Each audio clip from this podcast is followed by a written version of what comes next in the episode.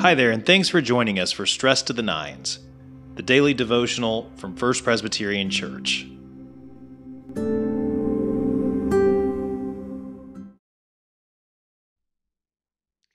Good evening. It is Monday at 9 p.m.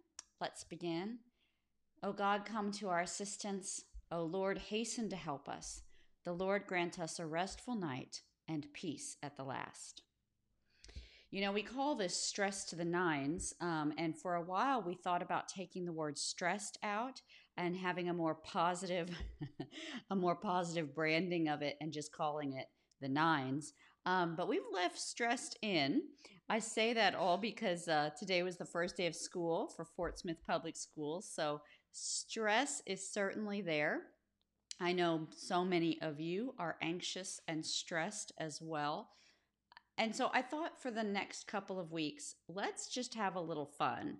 Uh, and my version of a little fun is the book of Jonah. Uh, Jonah is this tiny little book in the middle of the minor prophets in the Old Testament. We don't know anything about when it was written. Uh, we don't know anything else about Jonah except for what's in this tiny little book. And I think that's kind of fun uh, because he is so relatable uh, to any time and place, I believe. So I want to read just the first three verses and then uh, we're going to talk about it a little bit. This story has everything in it, by the way. It has uh, adventure, it has um, action, it has uh, anger, it has forgiveness, it has the whole uh, array. Now the word of the Lord came to Jonah, son of Amittai, saying, Go at once to Nineveh, that great city, and cry out against it, for their wickedness has come up before me.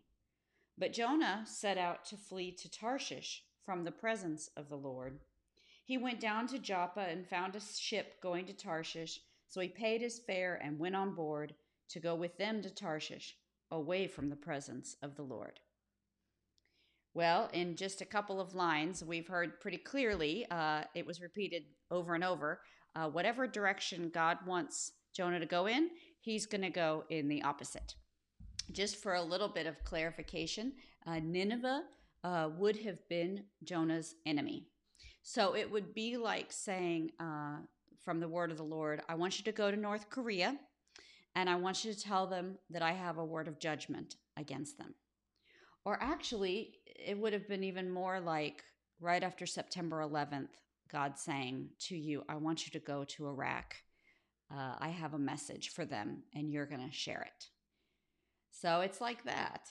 And instead of going east uh, toward uh, Nineveh, his enemy, uh, he gets on a boat to go west. The opposite direction is Tarshish.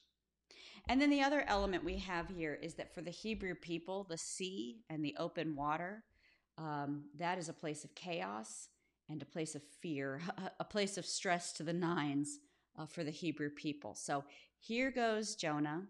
God has asked him to do one thing, he's going to do the opposite, and he's going to head for the sea of chaos. So we know, foreshadowing, that more is to come.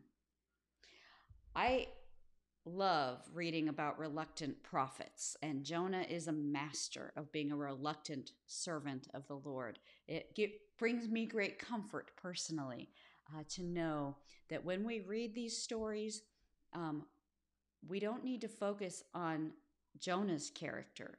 He's never going to be good enough. We focus on the character of God. And that's a helpful reminder to me in my own life uh, and in my own walk.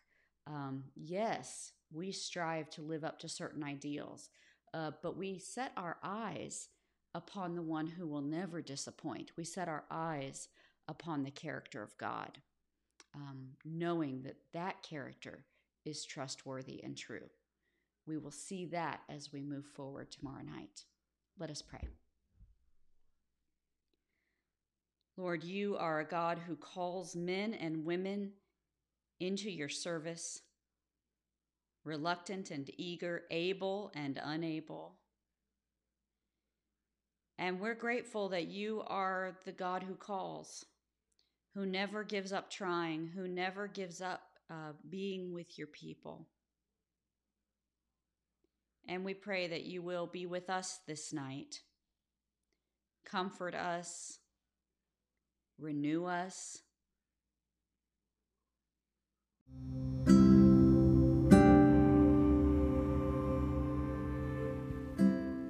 Thanks for joining us for this episode of Stress to the Nines.